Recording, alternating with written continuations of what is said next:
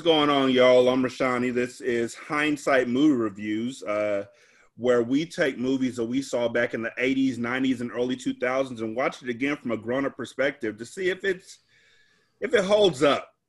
And I can tell you, if you've listened to the first month of our shows, you know they don't. like, like, I want to sound more positive than that, but oh god, movies in the 80s and 90s first of all weren't made for black people. Movies that are made for black folks in the 90s weren't made for all black people. Let's just go ahead and make sure that we're saying that certainly. And the movie that we have today, uh, Boomerang, uh, was definitely a 90s movie to its core. Like it was made in the early 90s, 1992, but yet and still, it still reflected the whole 90s ideal in that um, niggas was, we was some fucking horn dogs. And everybody wanted to be a player. Like this movie is right up there with how to be a player as far as um, 90s movies that that you know, shouldn't age well. In all honesty, I'm just gonna put I'm just gonna bring it to y'all uh up front and center, very first thing. Boomerang shouldn't age well at all. Um, but Boomerang about to funny, say. but but Boomerang is funny as fuck. Yes. Like Boomerang is one of the best comedies that I've ever encountered in my entire life.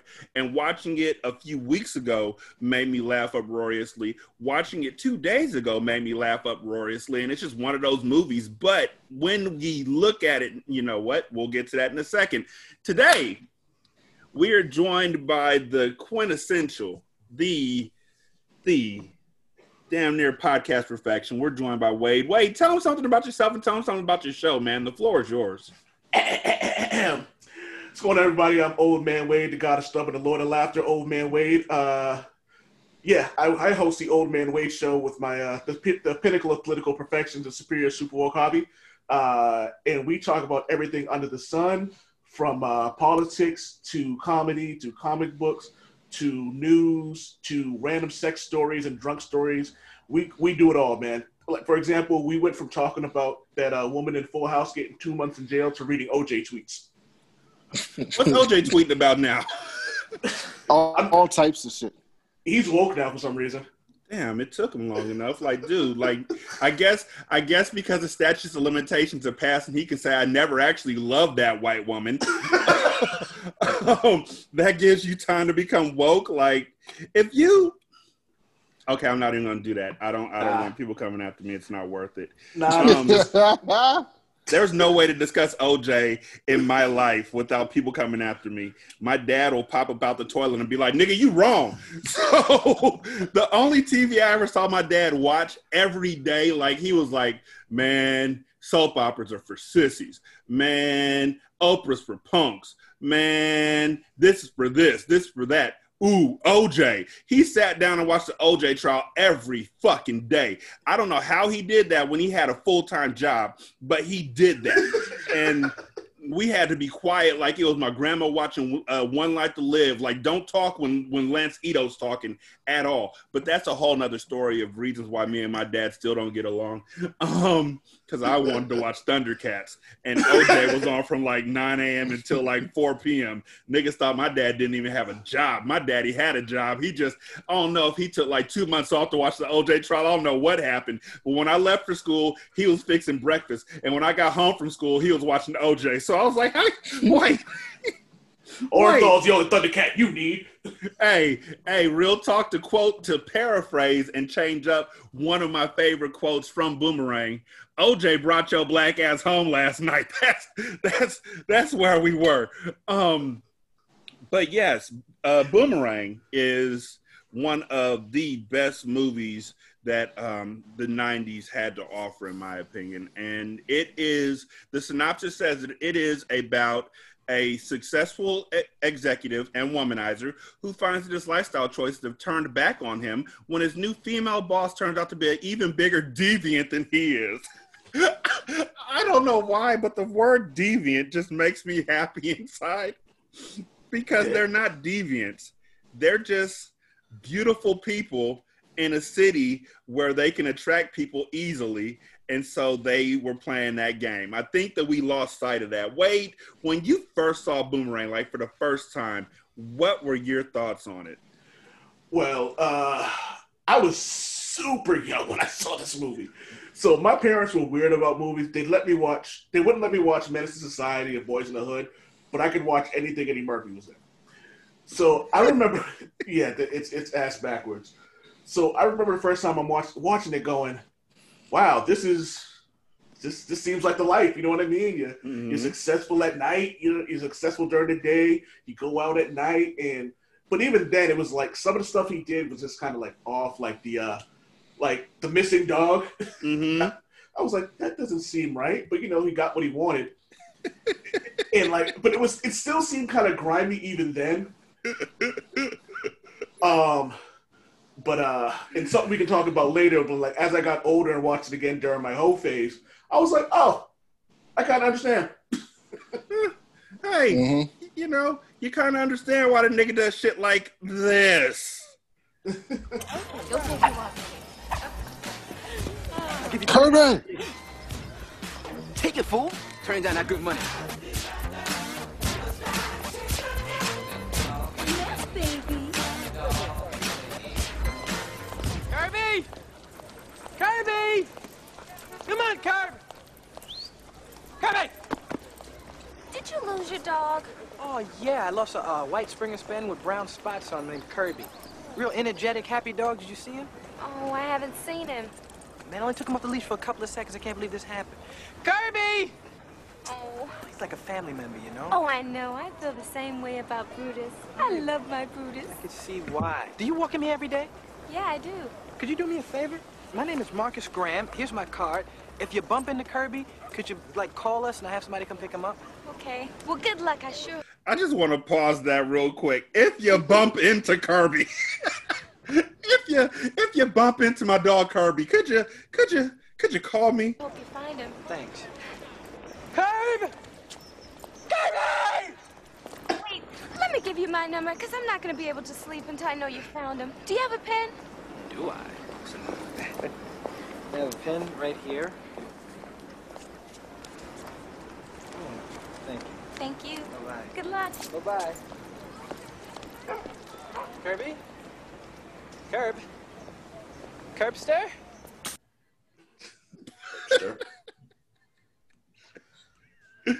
Uh, Brandon, when you first saw Boomerang, what were your thoughts? Um, my first time seeing this film was probably in the mid to late '90s, and it was two thoughts. One, I had never seen so many fine women in one movie before. Check. Uh, like Robin Givens, Check. Halle Berry, Tisha Check. Campbell, Lela Check. Rochon, Uh-huh. Grace Jones. Oh yes. Like it was just a lot for you know teenage, preteen, teenage me um, to see all that, and two, the- on top of that, to see Halle Berry as like the, the around the way girl, the girl next Mhm. door. It's so Mhm. weird to see in 2020, uh, but it was it was even weird to see like in the late 90s. Uh, but like, especially now, just being like, so they had Halle Berry playing like the person you don't notice. Like, I, I don't notice her, but you know, Robin Givens was that fine. Uh, and also, this is one of those movies where like people might say, well, it doesn't hold up, but I think this movie absolutely holds up because this apps this movie absolutely could be come out today, and this movie would be like insecure on Twitter. They would be talking about this movie like insecure on Twitter because you know there would be people that's Team Jacqueline, there'd be te- people that's Team Angela, there'd be people that think that Marcus got played. They think people that think Marcus played himself. It'd be t- it'd be people who are like nice guy TM like Gerard, and it'd be it'd be the and it'd be the Hoteps like uh, Tyler, like Martin Yes. Lawrence character. Like this is to me, this is like Black Twitter wrapped up in one movie. And if this came out today, like they'd be talking about this for months, and it'd be the gender wars going hard. Oh, I yeah. thought I was the only one who uh, thought Tyler was Hotep in training, but that nigga Oh, saw yes. more conspiracy theories than a little bit. Um, That was like he's like pre uh, Umar Johnson. Mm-hmm. Because Yes, Oh man, just to hear him talking about the uh, the pool table. Pool table. Yeah, and the balls is white, and the world is this, and it's it's it's racial, man. It's it's racial. I, It's racial. Well, expand. All right, bet. Now, check it out. The white ball dominates everything, right? Knocks the shit out the yellow ball, the red ball, right? And the game's over when the white ball drives the black ball completely off the table. Now, why is that? I don't know, but I'm sure you tell me, my brother. sure you right. Look, it's because of the white man's fear of the sexual potency of black balls. Now, that one was kind of interesting. That was interesting. You see, what was I see where you're going, and the pool table is the earth. That's why it's green. Oh, shit. See, your shit is coming out now. And the world, they used to think it was flat. Screw him. Hey, when you do the Oprah Winfrey show, I'm gonna be front row. It's not about jokes. Me and him are here. It's not That about. one, that one was that one was kind of deep. You went to the bottom of the ocean on that. yeah, but losers get the bid, so. Oh, I'm gonna get the beer. But see how our thing is here? Oh yes, we're on the same wavelength. There it We're- We're the same cat. D- Get him there. Okay, I get him. I'm gonna work on him. I love. Go ahead, Wade. I thought that was so deep when I was a kid. Right, I was Like- 10 years old when I saw this movie. I thought that was the deepest shit ever. Dad. Can we rap? Tell me, my brother. Tell me why your room ain't clean. Rap over. Um, but one thing that I really did love about this movie was the camaraderie that they showed between the uh, guys, the the three leads in this movie, which were David Alan Grier, uh, Martin Lawrence, and obviously Eddie Murphy. I really did love the way that they were together. Like they were always together, going to the gym together, going out to uh, eat together, going to play pool together, uh, getting the family together for Thanksgiving and getting together for all that kind of stuff. You don't really, I don't really know too many brothers who get together like that anymore and stay close and stay tight like that anymore. Um, and really just sit down and rap my brother to uh, really get the issues that they may have out. Um, Marcus is the ad executive of a company that is being uh, bought by another company called Lady Eloise. Um, Tyler and Gerard also work at the company. And uh, after the company merged with Lady Eloise, um, he found that a woman that he had been trying to, Bad.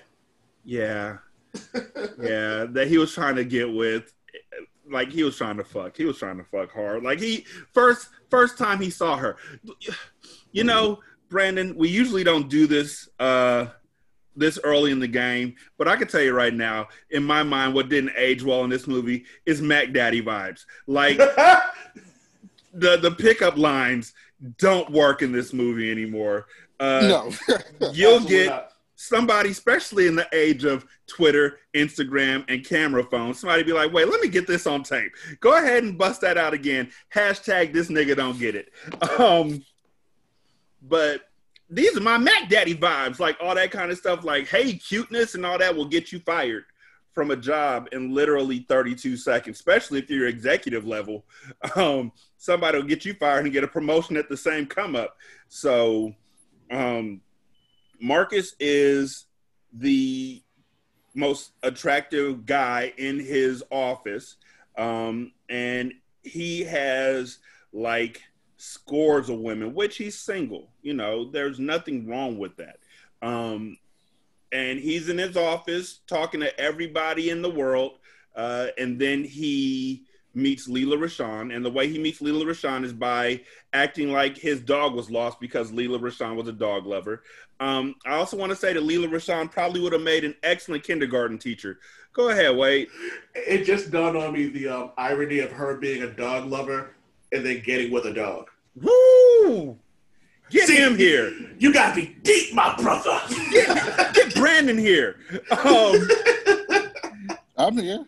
but they um Marcus hits her off with a bunch of horrible lines. Like he hits everybody off with lines. He told one woman, "The reason why I didn't call you last night is because look, you see that car accident on TV where the cars hit the water main and everything blew up. Oh, it was on the news. You just missed it. That was the line that he used.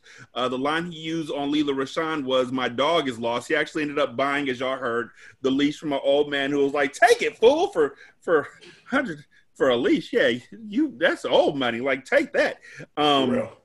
He takes Lela Rochon back to his house, and then he takes her back to her house, and she's like, "Sleep with me, Marcus." And she says stuff like "Gold star for Marcus." Dinner was yummy. Um, she talks like the Explorer, ladies and gentlemen. Um, but they go to bed. Marcus wakes up and he sees her feet. So, um, he sees her feet, and he everybody has a thing. His thing are toes. I'm not ready for this. So, this happens. I think I should take you home. I think it's best. I can't tell you how helpful this has all been. You know, gold star for Christy. Thanks, you really helped me in here. I felt that. Oh no no no no no! Really, I shouldn't come to your apartment. Really?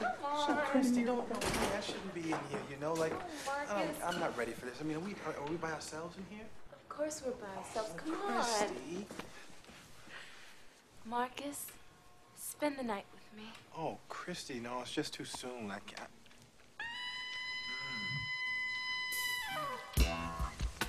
Mm. I just don't want to be hurt.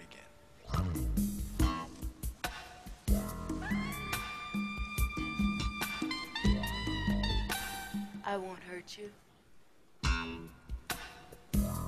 Please be gentle.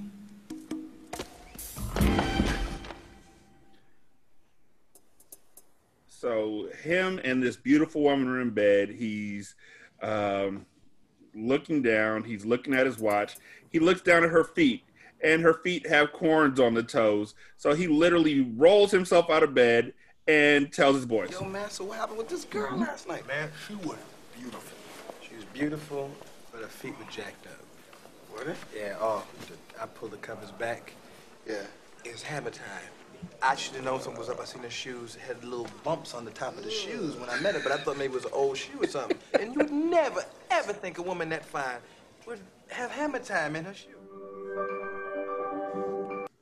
You would Yo. never think a woman that fine would have hammer time in her shoes. this dude, man.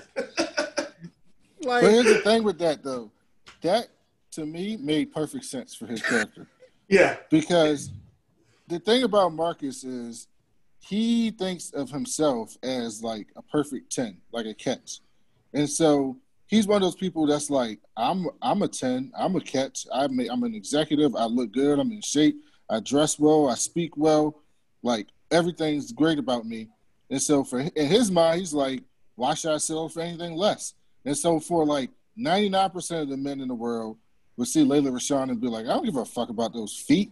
Look at her. Like, what's wrong with you?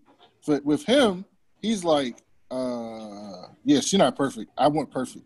And for somebody like him, he's like, I ain't settling for nothing less than perfect. And them feet, to be honest, they those feet were ridiculous. Like they looked Yeah. horrible. Look like Like it's kind of hard to ignore that. I Uh, want to know what kind of makeup artist they had where they're like, that's not bad enough. You gotta, you gotta, you gotta. oh, they used a prosthetic. Oh, They used a prosthetic. Yeah. I thought they just had like they casted somebody to be like, let me see your toes. That we, Stuck. Nah, she, she her feet. Obviously, her feet were pretty, so they gave her prosthetics, This said big obviously. ass prosthetics. Obviously, her feet are pretty. I mean, look at her. What do you mean? Duh. Hold on. You know what? Through the power of the internet, I'm about to find out. uh, she she ain't letting nobody. She ain't going out nowhere with feet that look like that person in that. No, Um, so they get together. He goes and tells the fellas about it. Um, the next day, he goes to work and he finds out that his company's been the murder's gone through for Lady Eloise, and he meets uh, Lady Eloise and has a meeting with her. And he's like, "Yo, I'm ready to do whatever it takes to be the um, the person you need me to be."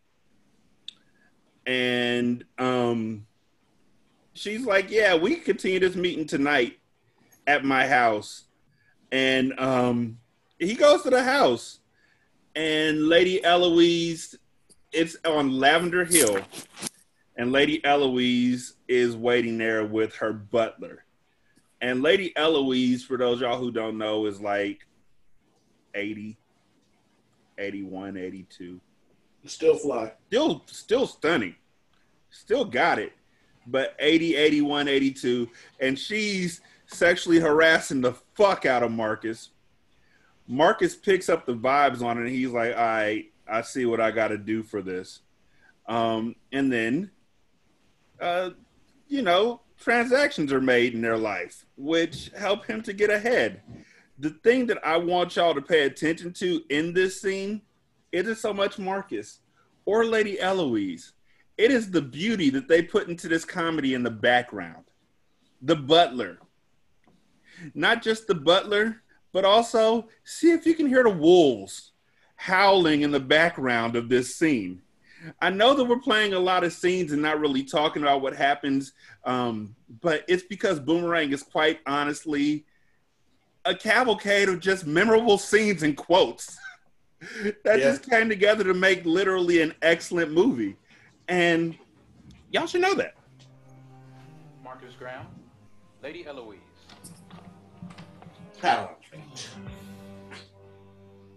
Marcus, darling. Welcome to Lavender Hill.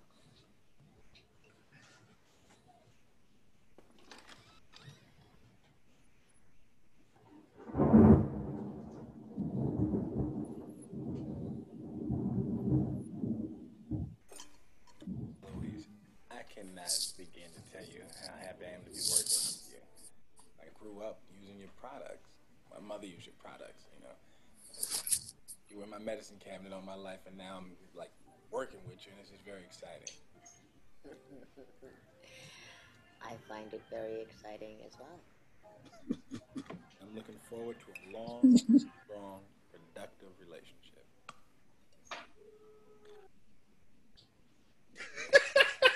you know, I don't want to blow my own horn. But I'm really qualified. You shouldn't have to blow your own horn. You should leave that for someone else to do.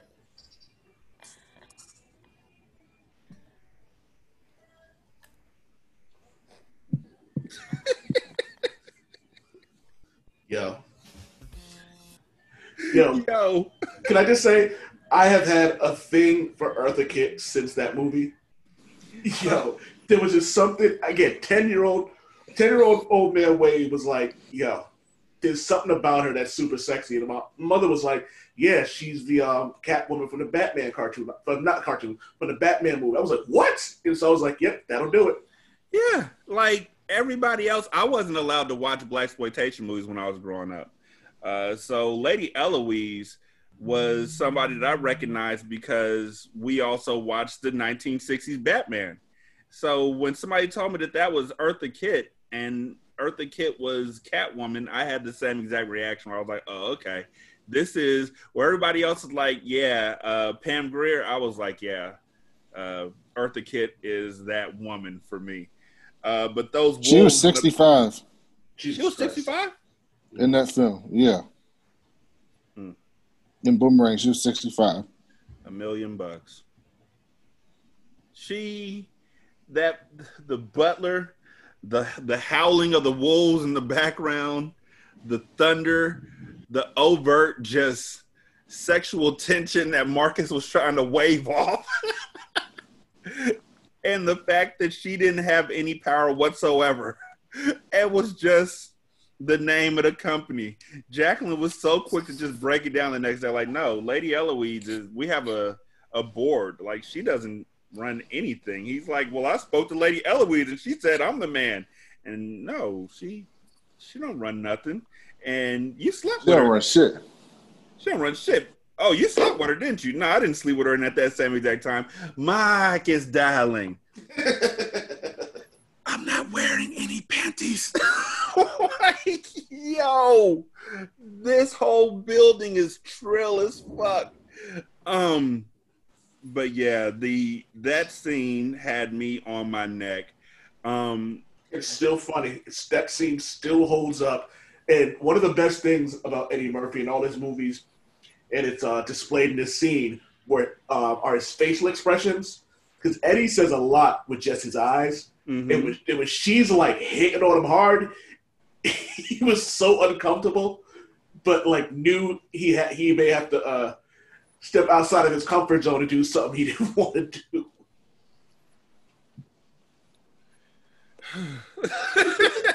Can we get this room any darker? Yo, hold on. Uh, you know what? Bust this. Um, Brandon brought up a really good point about this being uh, something on Twitter. Can you imagine um, the amount of uh, props Eartha Kitt would have got for um, for having sex with uh, Marcus? Yeah, nah, nah. Ladies would have been like, "Ooh, he found. Ooh, she got him. Ooh, yeah, go girl. And for and, and honest to Odin, good for her.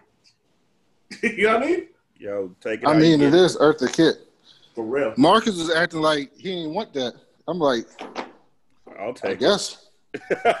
I'll buy that for a dollar. So, Yep. um, Jacqueline and Marcus. Jacqueline, when Marcus sees Jacqueline for the first time, uh, he immediately starts hitting on her, and um, Marcus is just like, "Yo, you look beautiful. Are you a model? Are you what? Are you this? Are you that?" And she's like, "No, I work here." And then he says, My name is Marcus Graham. And she's like, Oh, you're Marcus. And he gets full of himself again. And he's like, Oh, yeah, you treat me like my name was Dirt. And now you know I'm Marcus Graham. And now you up on me again. Back then they didn't want me. Now I'm hot. They all up on me. And she was like, Oh, yeah, I'm Jacqueline. I'm your boss. and he was like, No, you're not. And she was like, Yeah, I'm your boss. So, like, every moment that Jacqueline is in this movie and Marcus talks to Jacqueline, Marcus is just getting played. Just he is so out of his element every time He time. played himself. Yup. Let's she told him about from the start. Okay. I said she told him from the start what the game was about and what she was about. He played himself. I agree. One thousand percent. But I think that, and this is something else that was unfortunate in the 90s and in the 80s, was the idea by men that we can change a woman's mind. Um, we talked on Single Simulcast recently about um, the song Pretty Brown Eyes, Quit Breaking My Heart, and how that's a stalker song of a man who's trying to break down the uh, guard of a woman who doesn't want him um, because you think you could change their mind. Marcus thought he could change Jacqueline's mind and make her want him more than uh, it. He just looked at her as a conquest that hadn't that she didn't know she was a conquest yet. Jacqueline is a strong black woman who was like, "This is what I'm about. You're not gonna change me. Mm-hmm. Don't try to change me." And Mark was like, "Yeah, look at your ass. You look good. You look good, girl. Look, look at yourself." Like, and it was just like, "Yo, this is not the way that this relationship is gonna work out." But he just kept trying. Like, you're right. He overexerted himself, and and and to a point where he became the joke that he did that he never wanted to be. He got to see how I guess they portrayed they they perceived the women that he played felt. I think that that's what they were trying to do in that role or what he was trying to adopt when she actually broke him all the way down was to make him feel the way that the women that he uh, was dating uh, felt. He ran into himself. It was the Flash meeting the Reverse Flash. Mm-hmm. Now, I don't want to dog anybody in this movie. I don't want to slut shame Marcus. I don't want to slut shame Jacqueline because nobody, they all had, they were all single. They all had sexual autonomy. They were all able to do whatever they want. I'm just going to say that um Marcus got sprung awful quick. Uh huh. Yes. Like like the curled up toes in New Orleans just had him like, yo, we need to do this forever. And she was like, didn't I? Look, I'm going to, I'm getting ahead of myself. One of my favorite quotes in this entire movie is when Marcus is, and Jacqueline are at the uh, party for Strange, played by Grace Jones, the amazing Grace Jones. She did not get nearly enough love uh, from me when I was 11 and 12, and for that I apologize humbly because, yo, she was always about that that that beauty. Um, Mm-hmm. but they were at her party and marcus goes up to talk to jacqueline uh, as she's on the second floor of the of the banquet hall that they're at or in the hall that they're at wherever and he starts trying to mac on her again and she tries to stop him again and he this this this yeah she plays him Good evening, boss. Please do not call me that. I want you to think of me as your colleague. So tell me something. You excited about working with Strange? Stop. You know I didn't come up here to talk to you about no Strange. I came up here to talk to you about us. I'm rapping. This is my Mac Daddy vibe I'm giving you. In all of its splendor. What's up? Really? Yes, I'm the Alleganza Mac Daddy of the month. Oh, I see. Well, let me let me get a good look. Check it. It's like Jet Magazine. What's up? You are absolutely wonderful. But I I think that we should kind of make this clear right from the start so there's no misunderstanding. You see, I don't date men. I work with. Well, then I quit. You can't quit because I need you. No, no, wait, one sec. You have an eyelash that's gonna go in your eye. Wait, come here. Uh, you all right? Yeah, Huh? I'm fine. Yeah? Trying to seduce me on What? the sneak tip. Oh, that was very seductive what, What are you you talking did. about? You know what you I'm talking about. You had something in your eye. s- I- I saved no, no, no, your eye. No, no, no, no, no, no. I know what it's like when you have something in your eye. I was a kid before. Your mother opens your eye, I mean, blow, your whole eyeball comes out. It was never like. Come on now, that was very seductive. What No, you no, just no, did. no, no, no, no. No, no, no. No. And let me assure you of something. When I seduce you, if I decide to seduce you, don't worry. You'll know. that was my oh goddamn moment of- See, she played him. He played himself. Oh God! If I seduce you, when I seduce you, you'll know. Like, oh, ooh. So, and uh, Robin Givens, can we talk about her for a second? Yeah. So I w- I got something to say. So one thing that people that don't realize is that at this time, Robin Givens was um Kinda- woman on the planet. well no, she was she kind was of she like, was kind of a she was getting dogged out because she was Yes, divorcing 'cause of Mike Mike. Tyson. Yeah, because this came after the 20/20 interview where she was like, you know, does Mike ever put his hands on you? She was like, basically, yeah, he, you know, he a professional boxer. He know how to hit me without losing bruises. You know, Mike was sitting right there next to him. And so she was kind of a polarizing figure because some people were like, yes, like, take Mike, like, tell the truth, like, you know, let people know. And the other people were like, why are you trying to bring Mike down? You just want his money in a divorce. Because people forget in 2020 just how big Mike Tyson was in the in the 80s, in the early 90s. Like, it, it there's no boxer or fighter anything close to him. Even you know Pacquiao, Mayweather, none of them are Mike Tyson.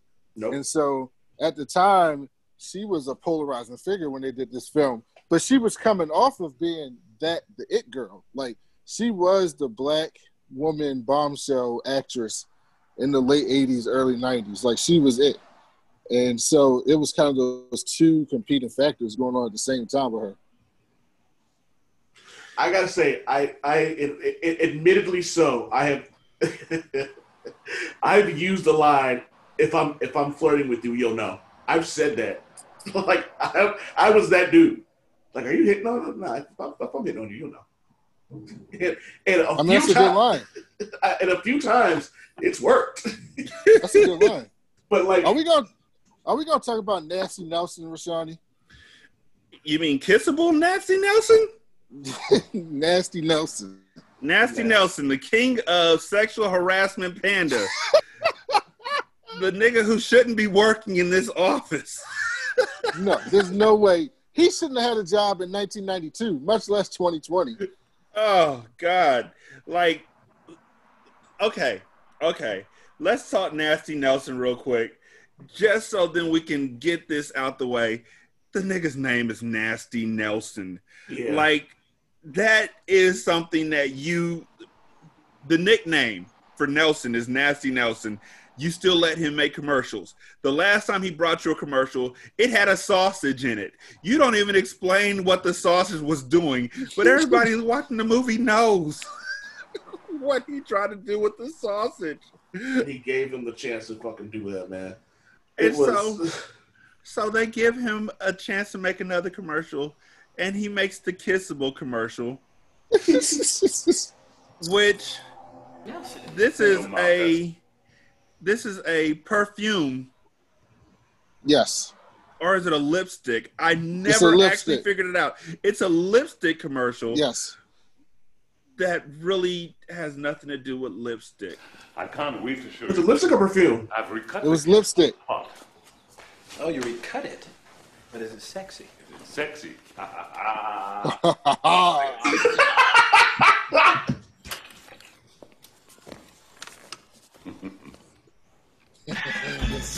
Kiss, me once, kiss me twice. Oh yeah. Okay, yeah. Oh, say some more, baby.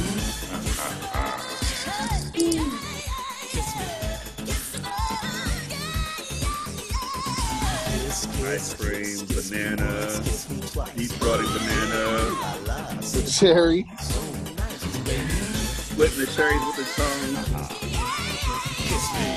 licking the lipstick, deep throating the lipstick.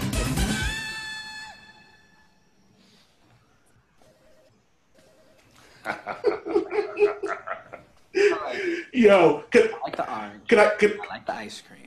You gotta get. I feel like every one of your episodes should start with that laugh. That is great. He said, "Your your your pod. If you guys don't do it, I'm doing it." This the this the only movie where Eddie Murphy don't have the best laugh. Yeah. that was the that's the yo. It's yo. It is both. It, it is. Oh god, that shit. Yo, that's oh I don't nah I'm not gonna say it on there because this this this is a family show so Is I'm it? gonna- Is it though? No, go for it. that that laugh would dry up pussy uh, quicker than Ben Shapiro. Yeah, Nasty Nelson doesn't doesn't get it. like, I feel like Nasty Nelson is putting this stuff out because he doesn't understand how sex works. Like I At don't all. know. I don't know. I'm watching. So, but who's nasty? My man Nelson or Strange? Let's talk Nelson. about her. Nelson. No, no, no, no. Nelson. Nelson. Nelson. Nelson. I don't. I don't even want to hear a debate about that. Because Strange took off her panties in the middle of a boardroom and walked around letting everybody get a whiff of the new perfume. It's In the, the essence boardroom. of sex. The essence of sex. It's the essence of sex, Brandon. Get it right. After buff. Fragrance tested very well. Jacqueline, I wanted the essence of sex. Yes. Well, I think this is it. You would. Let me show you. What I'm talking about. Damn. Unbelievable. This That's Nelson. Yes. the essence of sex. The essence of sex. Her panties in his face and on top of his head. Voila. Yes, it's of sex. Come on, Lloyd. Wait, Lloyd. Who is this? Lloyd. Sergeant? Hey, man. Hey, Lord. I just the thing about the essence of sex and Strange is Strange. They were saying that she was sexually free, like she was, mm. Like the way that they gave it away, or the way that they tried to the the way they tried to grab the way they tried to cloak it was, well, she's foreign. She's from France. That's how people from France get down. But she was sexually free. Nelson was just a pervert. Ridiculous. Yes. C'est mon image, c'est mon visage. Alors, and you, where you been, you? I had to go. Oh, shut up. Look at this. This is ridiculous. Why are my concepts being ignored? I'm not a fool. I know what the people want. They want to be shocked, and they want to be stunned, and they want to be jolted. So, I prepared a list of names. This the best. Wet spot. Steve Vagina. Like hostile that. Wet spot. Love puss. Pig puke. After birth. At the buff. There. Birth. I'm sorry. It's English. B I R T H. After Beth. Beth. After Beth. Joe. B I R T H. Beth. It is English. Yo. That's the best. Yo, could you imagine being a marketing team and then having to fucking market that shit? Yes. Also, young Grace Jones would be so big now, like in the way today, like the way people view women and at that size and that shape, like today. Like, 'cause she's like, like I listened to uh, one of my friend of mine was talking about this movie, and he was, she was like, yeah, Grace Jones is built like Charlotte Flair in 1992. Yes. And I was like, I was like, yeah. And today people like that CrossFit like built look, and but like you know back then she still was, you know, she was still Grace Amazing. Jones, but today, today she would be something else. Like she Yeah. would be so big with that look. My uncle used to say when he saw Boomerang, and we were talking. This is like right now starting to get into comic books. He was like, "That's how he always envisioned Storm to look like." That is true. Mm-hmm. I can see that. Like And she she'll was, play perfectly. yeah, like she and like and like she has, and the one thing she has is like a commanding of like a commanding like presence. You know what I mean? Well, yeah, So, she like- swallows the scenes. Yeah. Yeah. Like she would have been oh man, she could have she could have even I don't know how well she would have been done as an actor or actress, I'm not sure what the correct term is now, but like she would have killed the role regardless. Yeah. And um in this movie, every scene she had, she took it and ran with it. Um, because the scene after New Orleans where Jacqueline does seduce Marcus, because Marcus thinks he's seducing her, like seriously, like he takes her to the club and he dances on her with like basically the theme from Next Too Close in his mind. I wonder if she could tell I'm hard right now. And so she's like, let's go home. They go back to their hotel rooms. He's acting like his key won't, his uh, door won't open. And she's like, hey, come to my room. She puts it on him and has his toes curling. The next day, they go back to uh, New York, where uh, Jacqueline is having a talk with uh, Halle Berry's character. Um, and Eddie Murphy walks in right, Marcus walks in right past them and just starts kissing all over uh, Jacqueline in front of Angela. And he's like, I want to thank you. And she's like, hey, everybody else get out the room. And he's like, I want to thank you for what happened and kissing her over and over again. What happened in New Orleans. And later on that evening, they go out to dinner, or later on in that line, they go out to dinner. And um, Jacqueline gets up to use a restroom. And while she's gone, this happens. Hey, listen. I know you were a little concerned about how the layout was gonna be, but I'm picturing you in these beautiful white sand beaches, right? These powder blue skies, crystal beautiful water. You stand in the middle of all of this, looking breathtaking. So, when are we gonna fuck? According to Jacqueline, you are really great in bed. Oh, Jacqueline told you I was really good in bed. Well, according to Jacqueline, you really know how to move your ass, you know? Oh, she told you I was my ass. Move your ass. Okay. Okay. Uh, well, uh, I, I don't know what Miss what, what Jack has told you, but it's not that kind of party, and I'd appreciate it if. Hey, what's the matter with you? Stop that! Stop it! Stop it! Will you stop it? Get out of here! Oh, merde alors! I mean, I don't believe this. You are going to turn down this pussy like this, staring you smack in your face. pussy. I don't know any man that can refuse this pussy. Pussy, people are eating in here. Pussy. Pussy, pussy, pussy. Pussy. Puss, puss, pussy. Trying to find our cat. Where is that cat? What's the matter with you? Stop saying What's the matter with you? You don't like women? Huh? Yes, that's it.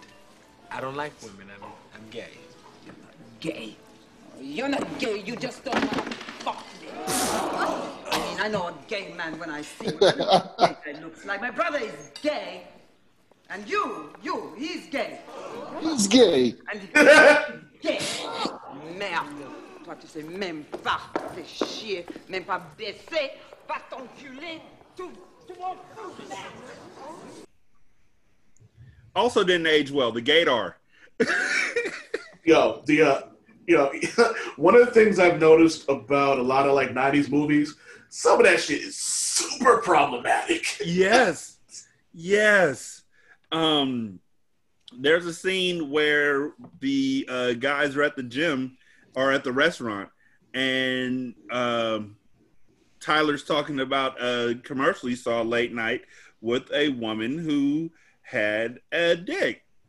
And gerard is like oh 976 dicks chicks with dicks and he's like how the fuck do you know that hermaphrodite shit man it doesn't age well. The '90s doesn't age well, but yeah. Um, Brandon, what's your favorite quote in this movie, man? Uh, after birth. that whole scene is just fantastic. Well, actually, it's two scenes. So two two quotes and two scenes from both. I mean, two quotes and two scenes is that whole scene with uh, Grace Jones naming the perfume, and um, and John Witherspoon scene when he's talking when he when he's talking uh, when he's talking to um, uh, Marcus about. I heard that you was. I heard that you was sprung off the pussy. That you was pussy whip. That was you was pussy whip. You need to turn that around. You need to whoop that pussy. That pussy. Bang, bang, bang, bang. You don't get pussy whip. Whip that pussy. is you got to coordinate. Uh-huh. Most people don't coordinate. See, you got to coordinate. Yes, that's what you did. Yeah. Interesting. See, I told you they don't stink when you pull the membrane out. Mama, see, when you saw me, you saw the mushroom I shirt. mushroom shirt. Bang, mushroom shirt. Mushroom shirt. But see, you can't stop with the mushroom shirt. You I gotta would. go on. I'd have stopped that no, shirt. you gotta keep going. Okay. Now let me show you something. Look at that. Oh, you got on a mushroom belt. Mu- Gerard, did you know your pops had a mushroom belt on? Yes. But you don't stop there. See, No, you gotta keep going. What you got? Mushroom ring? Yes, good idea. Look what I got. Ah! Gerard, did you know on the inside was special mushroom? Yes. Now, Gerard is the product of a very outspoken father and a mom who's very outspoken as well. Like, and somehow Gerard didn't pick it up, and he's very repressed. Um, Well, funny fact about that scene, um, before you keep going, is that that scene was mostly improv. A lot of it was improv, and that scene was shot after the film was done. So Oh, after the film was done, they found out John Witherspoon had some time, and Eddie Murphy was like, "Oh, we got to we got to get John Witherspoon in this," and so they created that whole scene after the whole rest of the movie was shot, and put it in the film because John Witherspoon became available, and they wanted to get him in the film. I mean, I'm not shocked by that at all. Me neither, and it actually is one of the best parts of the movie. Period. Like that entire scene with John, and um, it really does show why Gerard's the way he is. But Gerard meets Angela Halle Berry because um, Marcus introduces them, and so uh, Marcus introduces Gerard and Halle Berry, and Gerard does not know how to pursue a woman. Um, and so him and Halle Berry never go anywhere. They're just friends, and they both say it loudly and proudly. Um, after this scene is over, where uh, Marcus, where Gerard and uh, Tyler and Marcus are all there for Thanksgiving with Gerard's parents. Um, uh, you know, Tyler and or uh, Tyler and Gerard leave, and Angela stays to do dishes with Marcus, which turns into them making out. But fuck all that. Here's one of the best parts of the scene. My friends on every possible occasion. Now see, see there? That's your son. Private school got him off to ditty like that. Yeah, man, chill. It's your father. Miss Jackson. Angela made this meal. It wasn't me. I can't take credit for it. It was Angela. Oh, very good, very good. Huh. Good pick, Junior. Daddy, I told you that Angela and I are just friends. Mm-hmm.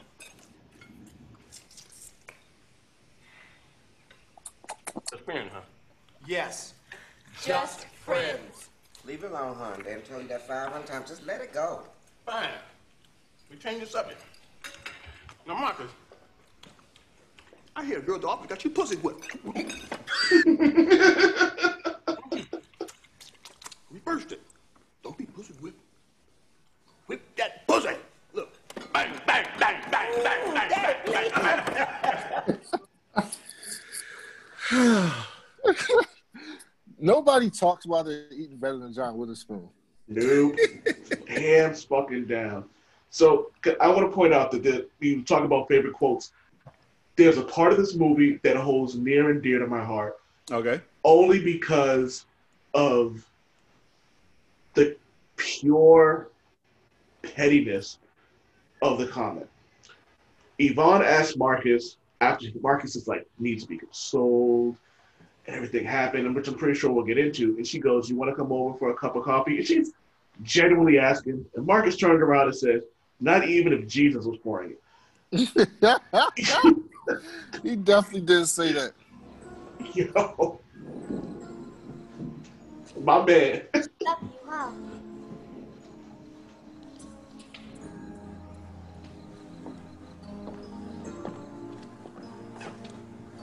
Yeah, she did.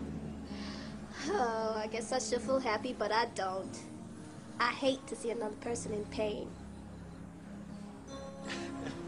Well, thank you very much. That's very nice of you, Yvonne. Good night. So, um, would you like to come over for a cup of coffee? Not even if Jesus was pouring it. Some motherfuckers are so blind they can't see a good thing when it's staring them in the face. Why don't you just lift your black ass off the ledge, then fuck you? Why don't you lift your black ass off the ledge? Then fuck you. Yo, she yo, she's a sleeper in this movie, man. She didn't have a lot of screen time, but like Tisha Campbell rocked this role with so little time. Oh my god. Why don't you just drop your black ass off the ledge then? Fuck you. oh, that hits me in my face every time. Her with the signs, her talking with uh, Jacqueline. The one thing that um you have to know about Jacqueline is that Jacqueline is going to do the absolute opposite of whatever Marcus wants to do just to show him that she's a true alpha in their relationship. So when Marcus has the candles and the the remote control fireplace, which so 90s, and the uh, smooth jazz playing. He has the food set up and everything, and he waits at the door before he answers. He counts to like 10 to make it so then they're about to walk away. So then he seems like he didn't care. He was just answering the door because it had to be answered. And she's like, yo, the Knicks are on. and Jordan's playing. And he's like, I don't watch no basketball. And she was like, cool, can we watch? Yeah, that was the moment where he was in full on pout stage. Like, I don't even know why you came over here. Anyway, I thought we were just a dinner, dinner, dinner and a meeting. That's that's all I want to do. Just dinner and a meeting. And she came over and was like, yo, this is what we doing. We watching the Knicks game while you think you about to try and get in my pants. Um the other component of Boomerang that never I don't I don't think we talk about enough is Boney T. And uh, Chris Rock. Oh yeah. Chris Rock played Boney T directly after playing Pookie, so it looked like what Pookie could have been in the alternate universe if he had um, not done crack um, and played Boney T to an absolute Boney T. Yeah. Um, I, I I really do love the way that he talks to him, like at the point where he was like, Marcus, Marcus, I've been working here for about nine months. I get here on time sometimes, even in the rain. When are we gonna start talking about a raise? Oh God, uh, Boney T is one of the best people in this movie, in my opinion, and um, I don't think I think that after this, because the first movie that you see Chris uh, Rock in was "I'm Gonna Get You, Sucker." Second one you see him in is New Jack City, and the third one you see him in is Boomerang, and I think that he pulled this off perfectly. No, man, me and some of the minimum wage brothers down in mailroom would like to know about how long do you think it's going to take you to phone that new executress? You see, I need to know because we got a little office pool thing going on. Great crash. Roy and I are colleagues, and I have a great deal of respect for her as a person. It's professional, totally professional. Remain professional. So what you saying, man? It's going to take a week? God, you Marcus, you the man. Come on, man. You the man. It's gonna take you a week. Is, is it gonna take you longer than that? Like, yo, you, let me know. You're the man. Yo, Chris Rock is the king of those. Hmm?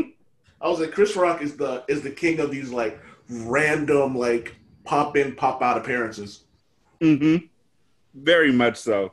And like, even like this the skits he did like what was it um Method Man Tical 2000 um the skit he did with Old Dirty it ain't the young dirty bastard it's the old dirty bastard every part of this movie comes together to be absolutely perfect. Like there is no scene that's wasted. Um. I just I feel like everybody gets an opportunity to uh, be perfect. Like everybody gets an opportunity to show what they can do, um, and I feel like the roles that like everybody blends together and works together excellently. For example, uh, the fellas at the gym, while like I said, they talk like men would talk in the '90s. She a lesbo. The term is gay, all right, Tyler? Just because a woman won't sleep with you doesn't mean that she's homosexual. Hey, she's not a lesbian, okay? Yo, man, it's been about three weeks, so. She's not a lesbian, man. Yo, firstly, if I date somebody that fine, I wait, what, eight or nine months? You can wait eight or nine years, and you would never have no woman that fine. well, boy, at least my lady ain't leave me for no damn guardian angel.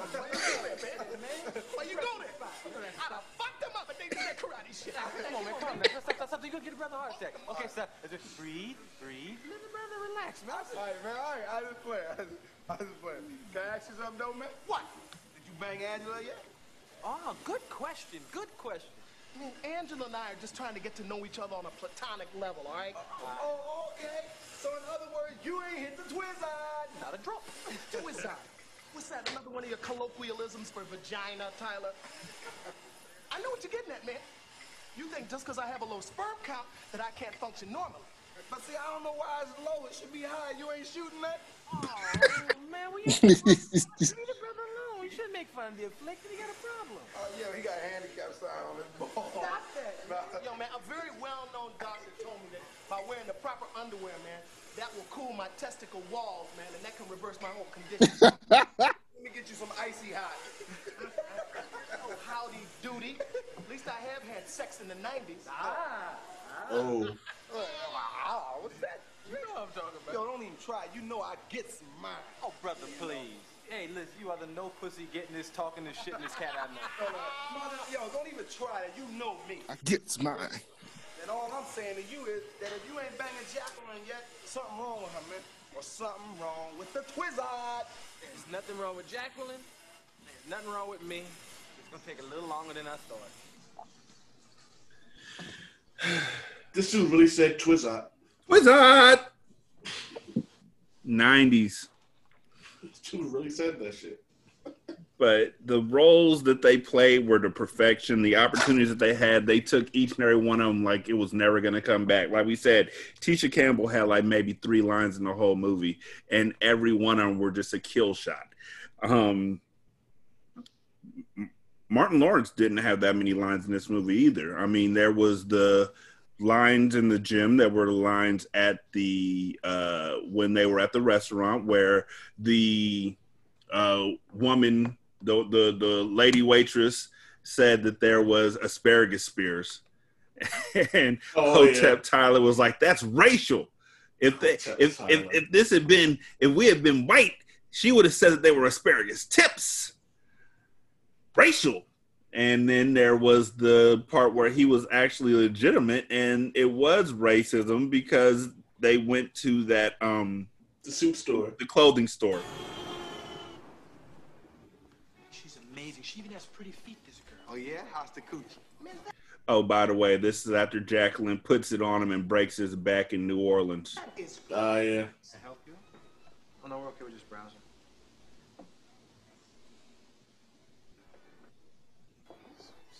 Yo, look, look. I'm a realist, right? If the coochie's good, everything else falls into place. It's more than sex with this girl. I dig her, you know, her spirit and her mind and everything. She's bad. She could be Miss Graham. Oh, yeah? You think I'm joking? She's that bad, man. Marcus isn't allowed. Yo! Yo, I'm getting this, Marcus. Step off. That jacket is eighteen hundred dollars. No refunds. What you think I can't pay for it? Well, there is no layaway plan. Hey, we're okay. We don't need any help. We don't keep cash in the store. This dude, man.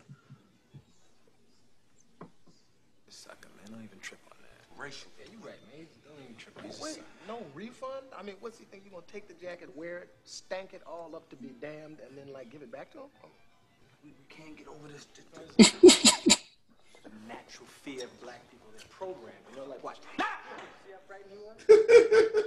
I've actually done that. I've actually done that shit to somebody before. Oh, multiple times.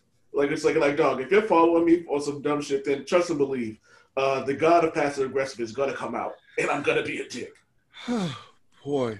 So, um, Angela and Gerard are platonic friends. They all say that they're both say that they're platonic friends, and yet, um, after the Thanksgiving dinner, uh, Angela and Marcus uh, start kissing uh, after they're watching Star Trek, which is you know a great place uh, to you know. Why were they watching the original Star Trek and not Next Generation in 1992? Because the hell, how old is that nigga?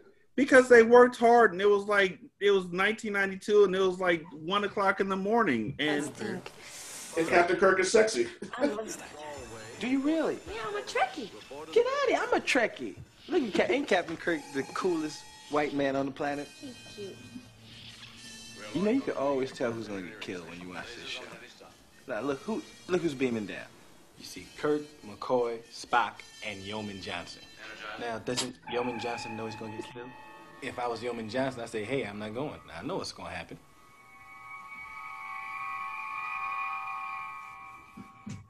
Oh, it's amazing how you just sort of broken down this whole Star Trek thing. I'm a Trekkie. That's why I broke it down to the, the barest essence of the Trek. I'm a Trekkie. I know everything about Star Trek. Mm. What's Captain Kirk's first name? Captain. Captain. No, it's not Captain. It's James T. Kirk. Tiberius. What's Mr. Spock's last name? Huh? You didn't even know that name. Name is Spock Jenkins. One of the Jenkins boys from Vulcan.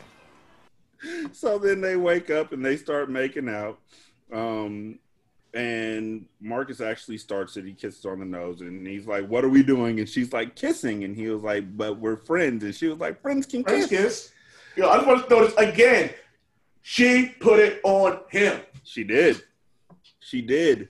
And yet, when Gerard found out about Marcus and Angela, the pain in his face was just like, oh, poor Gerard. Like Gerard, you knew you you you're not built for this. you aren't at all. Your relationship with her is not the same as his relationship with her, and you should just you said that they that y'all were friends.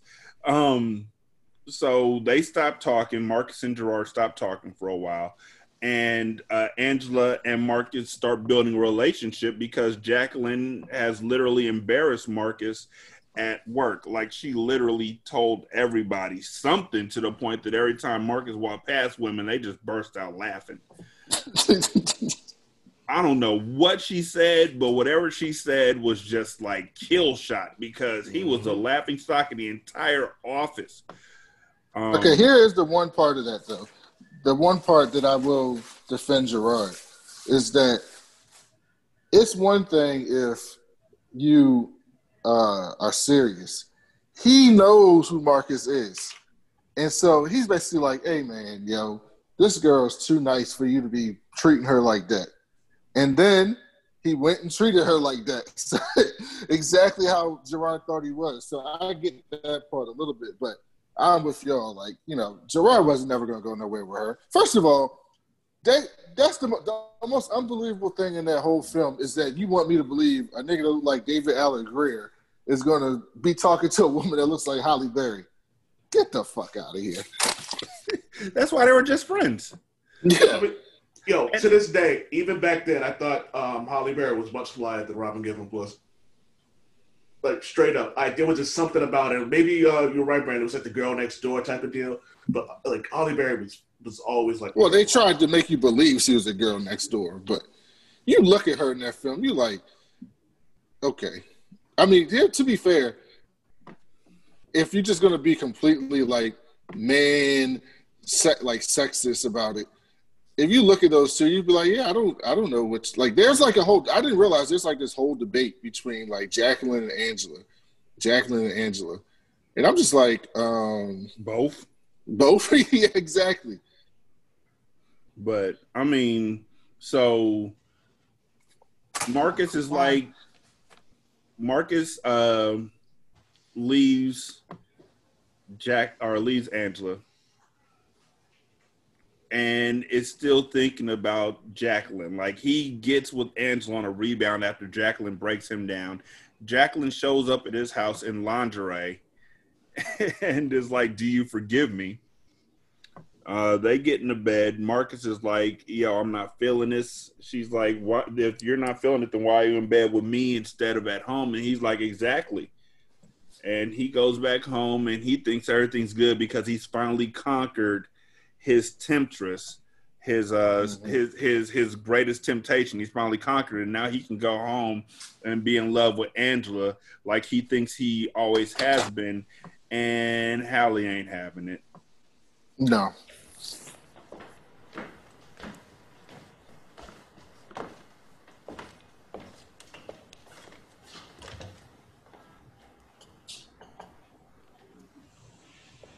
How'd it go last night? Well, okay. Just okay? Must have gone pretty well. You didn't get home until the middle of the night.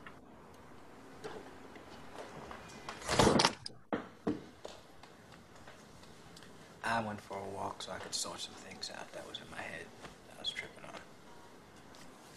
Like the fact that you're still in love with Jacqueline, right? Angela, I saw the woman a bunch of stuff that was in me I didn't even know was still there came out. Things happen and there's certain things you just have no control over, right? Really? Like what? Like love. Love. You know, what do you know about love? What do you possibly Love. think you know about love? You know, I'm sick and tired of men using love like it's some kind of disease you just catch. Love should have brought your ass home last night. Woo! Didn't you just Preach. I heard you say you're sorry. You're sorry and you're tired.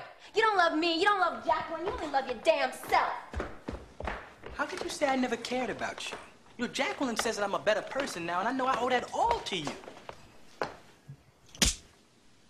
Ooh. I'm out of here.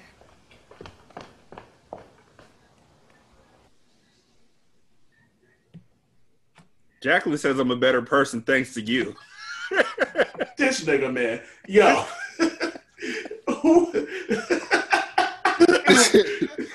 Jacqueline wants me to thank you for helping me become a better person for her because of you. Yo, that might be one of the all-time dumbest things I've ever heard someone say to a woman in a movie.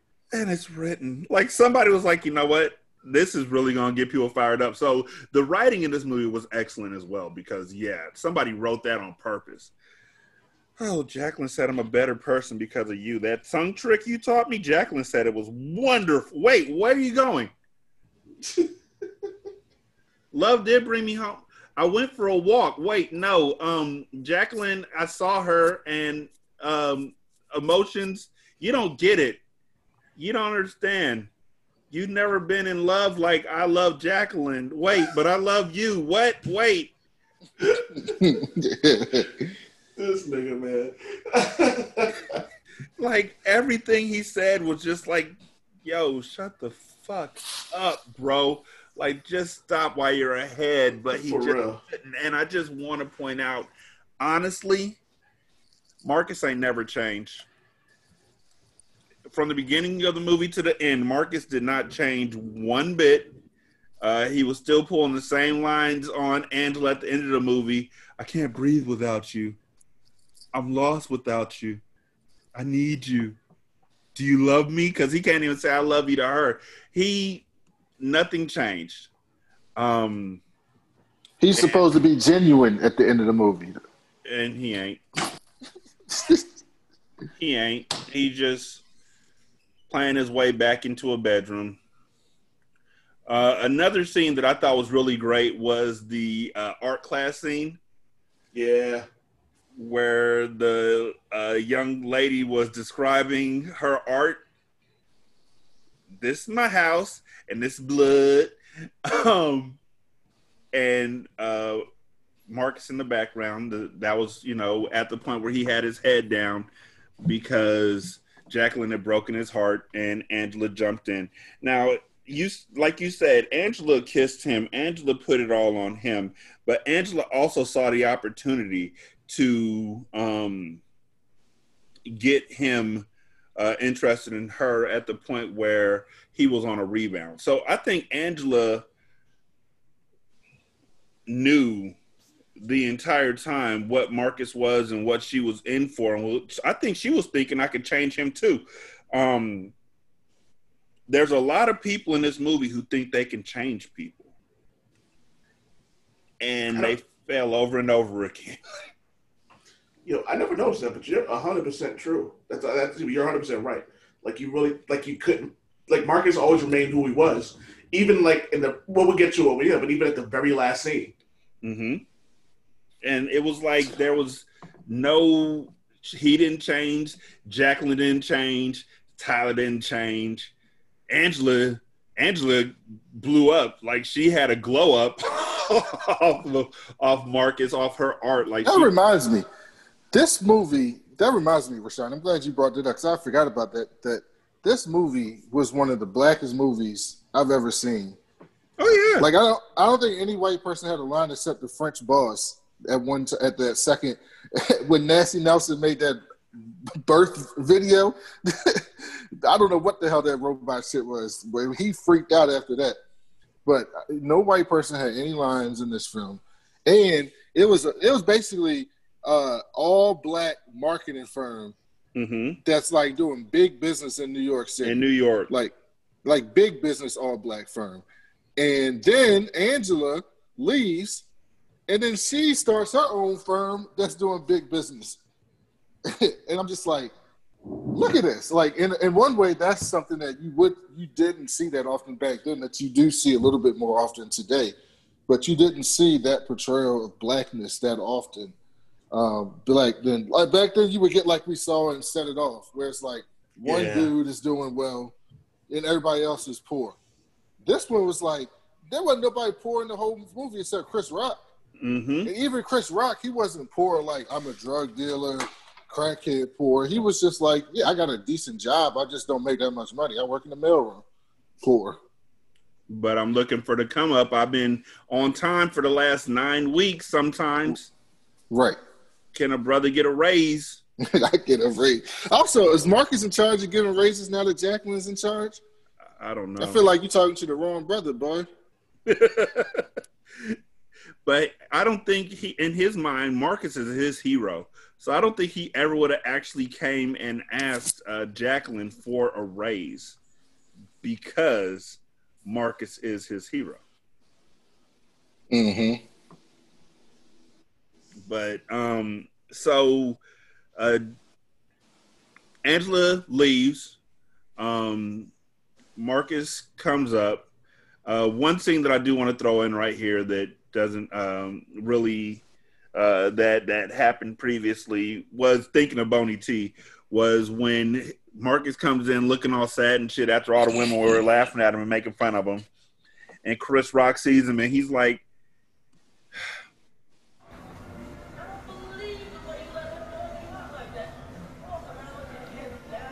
I cannot get a good quality video of that.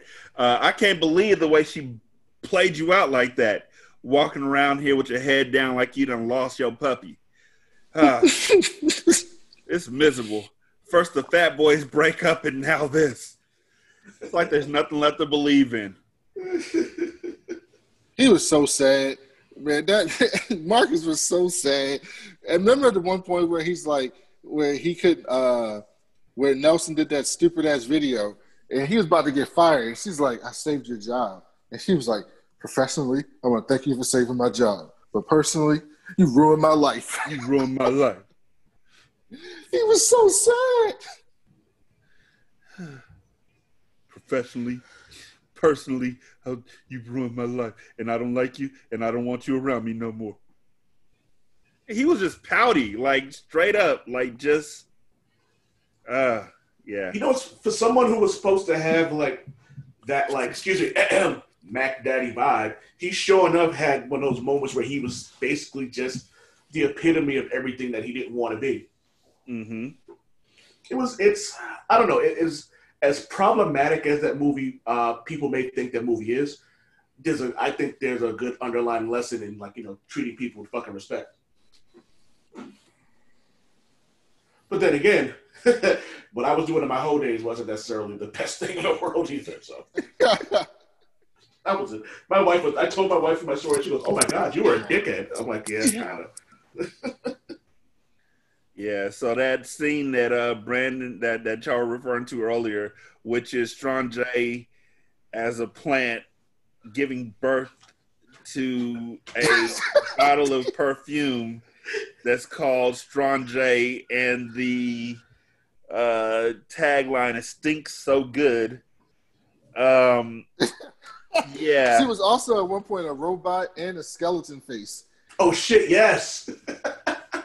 and it all happened because Marcus was so bummed out by Jacqueline playing him out that he was like nasty Nelson could have full uh, power over whatever she, whatever he wanted to do in the actual uh, commercial, which was a bad, bad, bad idea.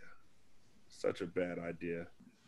Um, and then uh, this scene happens. Hold on one second. Eyeballs are killing me. House is smoky. Ridiculous. Travel. Well, the board wanted me to let you go. I convinced them to give you another chance. His arms across. Well, uh, as an employee, I thank you for saving my job, and as your lover, I thank you for ruining my life. As your lover. Come on, Marcus. I didn't ruin your life. You ruined your life. I said Yup. this was gonna happen. I was just hoping it didn't happen with you. Damn. The only thing that I can suggest is perhaps you should take a few weeks off.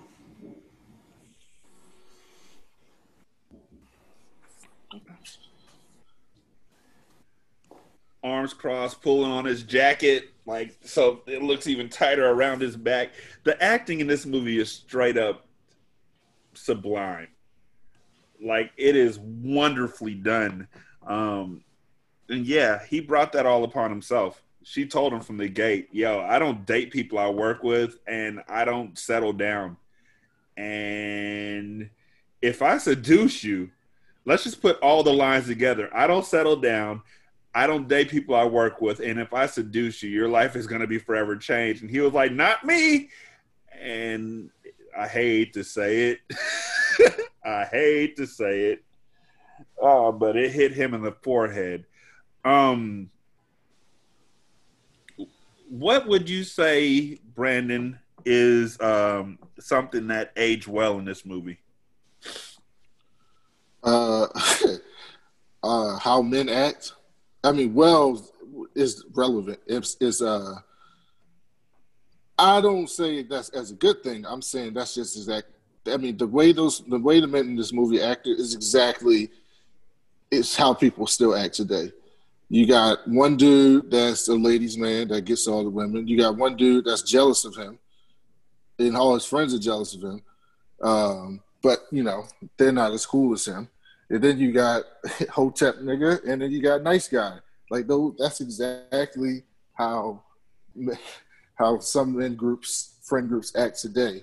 Uh, the other thing that uh, aged well is what I brought up earlier. It's just the blackness in this film. Like today, we're getting more black TV shows, more black movies, uh, black people in all different classes and income brackets and industries in, in media, which we didn't get in 1992. Uh, so to see something like that at that point in 2020, that still holds up.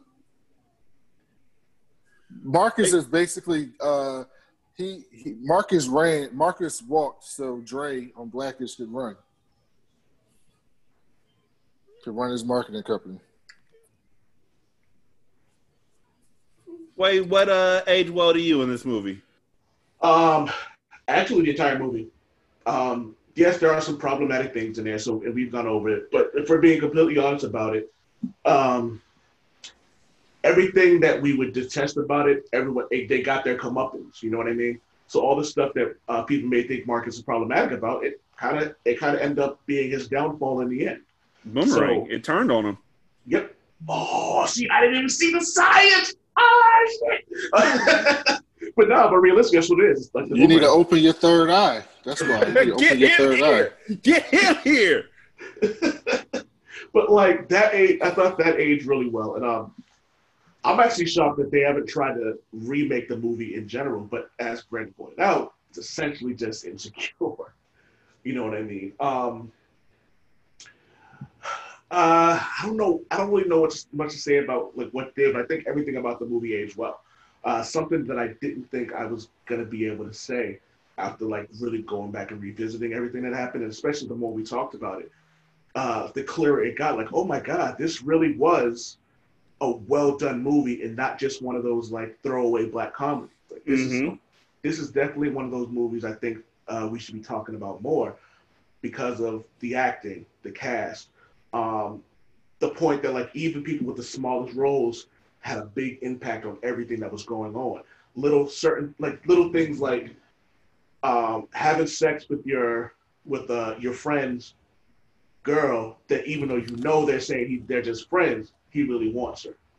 You know what I mean? And how that can affect like your friendship and how sometimes you're really lucky if you if you if um you can um repair a damaged friendship or the idea of uh, black male camaraderie. Um, you said earlier that it's not something we see often, but it's something that I I'm happy that I um me and like my closest friends we still do. Like every so often, like one of us will remind the other one, "Yo, I love you.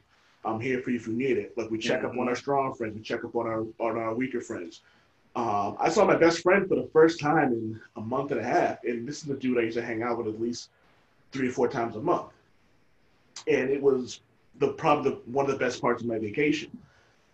So there are a lot of there are a lot of strong points to this that I think need to be recognized, and, among them is having a really strong uh, core value of friends Mm-hmm. who will call you out on your shit, and if you do something that hurts them, they'll say, "Yo, you hurt me," um, and it's not a sense of weakness when you say something like it hurt me, you hurt me saying it, it's something that needs to be said. So it's just little random things like that. Um, people should appreciate when they go back and watch this movie. Yeah, and and you're absolutely right. That um scene where they're on top of the uh the roof of I don't know if that's a penthouse. Yeah. but he's calling it one.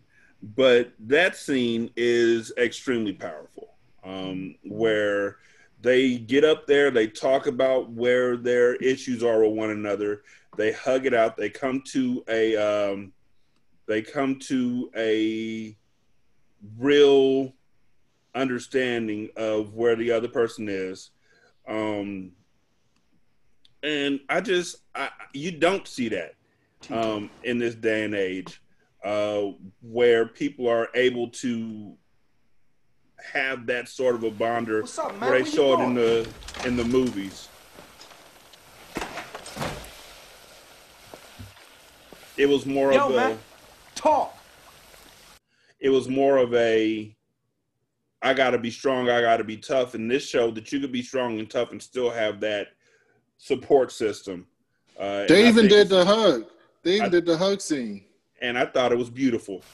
Mhm.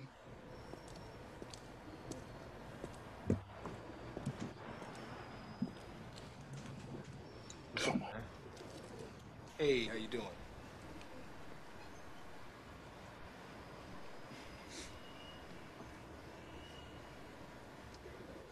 So you seen Angela lately?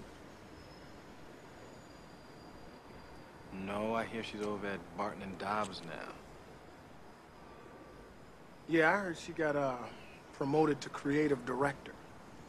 Really? Where'd you hear that? Boney Tito.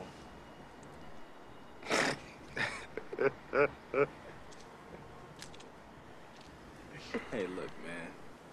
You don't have to say Yes, I do. I'm, I'm really sorry, Gerard. I know you all my life, man. You're like, you're like my brother. You know, I, I love you, and, uh, and I don't want to go through this, man. It's, it happened, and I'm sorry, and I feel bad. And how long you gonna have me stay out here begging? You know what I'm trying to say, right? You milk all the apologies out of me. cool. All right, buddy, my man. All right. Smoky ass apartment because he burnt fish. Also, can I just point out the idea of him like when you have a friend who's like talk, like you know what I mean? That's important when you have a friend who's gonna be like, no, cut this shit out. Get, like you need, we're not gonna go through this. We're not gonna. I'm not gonna let you ruin a good friendship over something that could that like you know that could have been avoided. Yes, mistakes were made, and I'm also glad that Marcus was man enough to be like, I'm wrong here. And something someone as proud as him being able to do that, I think, is a very very important lesson. It brought me to tears. What's up, man? Y'all gonna let a girl come between us, man? What's up? We supposed to be here, man. We boys, man. We don't hang out no more, nothing, man. Man, this shit hurt, man. Yo, make up now, man. We, we just, you know, made up, man. What, what they hug? We hugged just now. We hugged and gave each other a pound, and we boys again. All right, then give it to me. We just hugged already. No, man. One big motherfucking hug, man. like, but you know what, man? I get that though, man. When it's like you're happy that you're like nothing that bad happened with your people, and you're like, all right, well, I want to be part of this too, man. Yes, y'all hugged it out, but this affected me too. So I want, I want to get in on this. I get that, man. Like, I'm an emotional dude, so I understand where he's coming from, like perfectly. And then the song.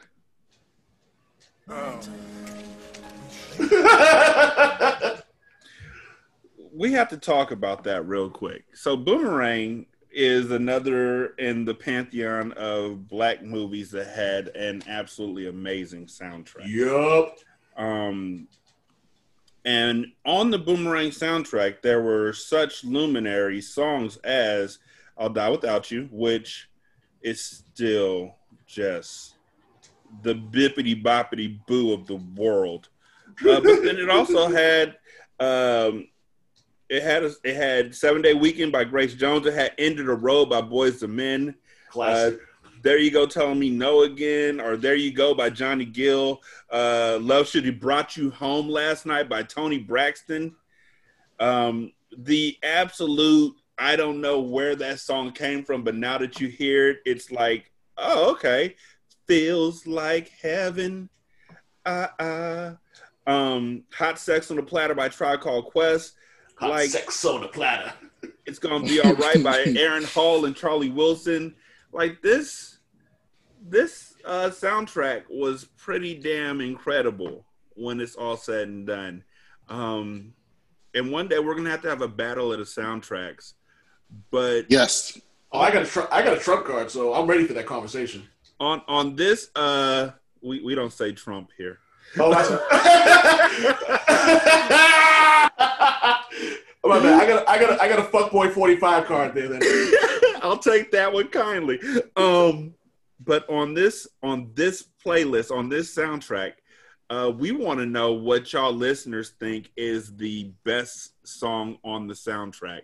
Um, personally, I think that it is "Love Should Have Brought You Home."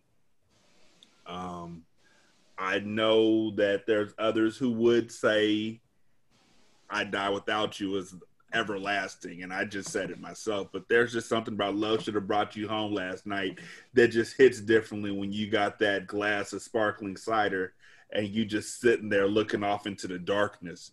Um, Brandon, what would you say your song of this playlist was?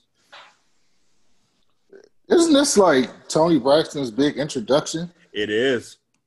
Yeah. So like that's big to me because you know f- from you know for the next like four to you know four to eight years like Toni Braxton was just a hit maker. And, And so- four to eight years, it seemed like she was eating off that song. Like she was. real talk. Wait, what was your song on here? Sorry, uh, I'm biased, so I'm gonna go anything babyface. Ah. babyface is my is my guy, man. That dude, and especially after watching him in that Verzuz with with um with um, Teddy Riley. Oh, Mhm. that was you. Oh, you wrote that song? Oh, oh, I didn't know we were doing remixes. It was like like like yo, the nerve of you, dog, the arrogance of it. I love it. I love I love the babyface energy, man.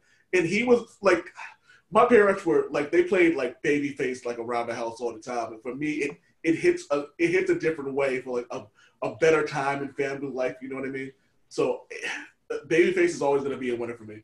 Uh, close second to uh, Tribe Called Quest because they are they are the reason I love hip hop the way I do. I can see that. I mean, not for me personally, but I can see that. I, I, yeah, I didn't run into Tribe Called Quest till I was like, I mean, the scenario count? Like that's the first time I heard Tribe Called Quest. Oh, it most And definitely counts. I walked away remembering more about Charlie Brown's verse, which in hindsight was not the bestest. Um, more than I How, remember. how now? How now? time. Now, Brown. Exactly.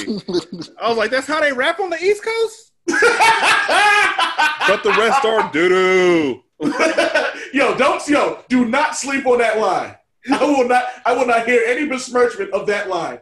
Which one? The how now, how now, how now, brown cow, or No, the rest of best. them are doo doo. the best? Yes, it's a textbook on to the new, but the rest are doo doo. I love that line, man. I'm not taking any besmirchment from that. Um, so if this movie came out today, who would play which role? Um, now this could be something where it's either back in the '90s who could have played it better, or who could play it better now. But for Marcus, um, in today's day and age, uh, gosh, Nobody I in 1992 could do it. I know that for a fact. But nowadays, I think the what's his name, Lakeith. Lakeith Oh my God. Yeah. I think Absolutely. Lakeith should have done this one just, just, just fine. I think he could have done a great job with it because the I don't know. If, you think he can play the the, the Playboy? the suaveness that he has, like when you watch the the photograph, when you watch um Knives Out and you see how he acts when he's not that dude from uh Atlanta, he could definitely pull it off. Like he plays a really subtle role very well. And I think he could pull off being the playboy. So I'm gonna throw a curveball here, right? And I'm not I'm not gonna go with a with a woman. I'm not gonna go with the guy playing Marcus. I'm gonna go with a woman. Okay. Uh, I'm gonna make sure I get her name right. Uh, Kiersey Clemons. Why do I know that name? She's Uh, playing Iris West. In, well, she's quote unquote playing Iris West in the Flash was- movie. She was uh she was in Dope. Uh, yeah. I, I, something about her like I don't give a fuck energy kind of does something for me. I could also see someone like maybe Janelle Monáe playing that. I could. But I would love to see a woman play that role. Um, but if we're gonna do, it's funny you said um Lakeith Stanfield as Marcus. I could see him playing um the the Hotep. Tyler? Yeah, man. Me too. like him just playing that would be would be freaking hysterical. I, I could totally see that. And like and with, like with a straight face too. No, no, the perfect Tyler because he's believable because you believe that he would act like that in real life is Tyrese. oh man, I, I I'm just very anti Tyrese, so I'm just gonna go no. But uh, he, but you're right. He would be absolutely. He would be perfect in that. I can't even deny that at all. I was gonna say that the uh, person who I thought could have played Tyler, um, ah, I'm going blank on his name, Winston Duke. I thought Oh, Winston Duke could have played a perfect Tyler because Tyler wasn't somebody who was going after uh, sex, even though Winston Duke could get it. Uh, to hear all my homegirls say it, um, but he could also play a very very believable hotep nigga like yo yo, the earth and the moon and all these things are coming together uh brandon who do you have for marcus I think the dude from Power. ghost Oh, or tyree No, Ghost. Tariq. i don't I've, I've never watched much of power so all Me I. I watched one season and I couldn't keep going. It's too terrible. So all i knew about it was um ghost and Ty, this season folks were like Tariq did that like oh my god Tariq so But Omari Hardwick played. Um, he was in Sorry to Bother You too. Yes. Yes, he was. Such a dope ass movie. So- actually, Who plays Gerard? I got Drake. You got who? I'm putting Drake there. Oh my god! yeah, I just lost my headphones. Yeah. No, my man. Um, my Yo, man we from the. My man from the game, and he was from uh, the Gifted. He was on the Gifted too. Um, Talking about dude, um, something. Uh, the dude who played the quarterback. Coby Bell.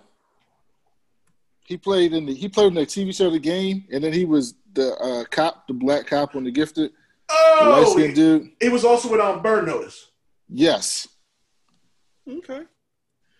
Oh gosh. I'm going. I, I- I'm going Drake, and I, sorry, as much as I want to say Drake is perfect, yo, Brandon, you may, you may have that one. Uh, he but looked like that dude, and he's like super light skinned too. you know what?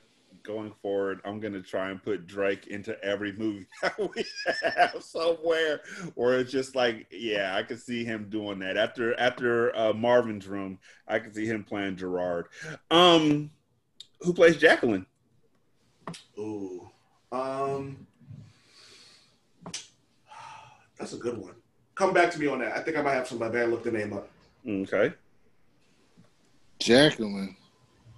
Um, that's where I would have Janelle Monáe. That's what I was thinking. I'm thinking Janelle Monáe might have been the um, might have been the right pick for that. But if it isn't Janelle Monáe, um, let me see. Janelle. No, I don't know about Janelle Monáe in that role. Or um, Taraji, No, not going Taraji. not in that role. No. What about Issa? Ah, she seems too goofy to me. I can't see Issa Rae playing that character. Okay. It's just hard for me to see Issa Rae playing. I can see Ma Yvonne playing that character, absolutely. From Insecure. You know what? I can definitely see Yvonne playing that role. I could absolutely see her play that role. Yeah, I don't know enough about the show to like to really go on it, but what I've seen of Issa, like, if she was gonna do anything, she should be playing Halle Berry's character. Halle Berry's character, if anything. Huh. Yvonne Orji. I, I think that's how you say her last name. Yeah. Um, if it's not her, um, let me see. What's the young lady's name? Nafessa Williams. Oh, Nafessa Uh, Williams from. See, it's funny you said Nafessa Williams. I was gonna go Keke Yeah, Palmer. but she but she can't act. Oh, Here we go. Oh, She's wow. such a bad actor. Well, I mean, we weren't going to do this till we got to the Meagan Good is so bad at acting month, but oh, well, God. Oh, okay. Jesus Christ, that that's gonna Oh, be a oh, thing. Jurnee Jurnee That's a month, Smollett yeah. could play that character. She definitely could play that character. She could. She could. It, um, the reason why I'm sighing is because when I was like 13 or 14, uh, uh, Eve's Bayou came out and she was like seven. So ever since then, I'm like, ah, she could play that role though. But ah, man, she's so You know who could have played that role in 1992? Who could have played Jacqueline's role? Grace Jones. Sorry, Khandi. Alexander. Who? Yes. Yes. Who? Khandi Alexander is um, one of the most sultry, significant uh, uh, backup actresses that I've ever seen. Um, and when you see her in CB4, when you see her in the corner, when you see her in the corner, that's when you're like, okay, this woman can really get down, can really act. But when you see her in, wait, have you ever seen CB4? Oh yeah. Oh, she was yeah, the it's one of my woman who movies. she's the woman who sleeps with uh, Chris Rock. Oh, yeah, I'm looking at I'm looking at it now. I can see that. I can Yeah. definitely see that. So, um, okay, Yvonne, Jurnee, Khandi. Uh, for Angela, who you got? I think I'm going. ah, I think I might have to go Issa. I think she You're fits. such a nice person. Yeah, I have to go Issa, man. Oh wait, we're talking about the same person, Halle Berry's. I'm terrible with names, man. So Yeah, yeah, yeah, I'm Halle definitely Yeah. Issa, Issa Rae easily. Okay.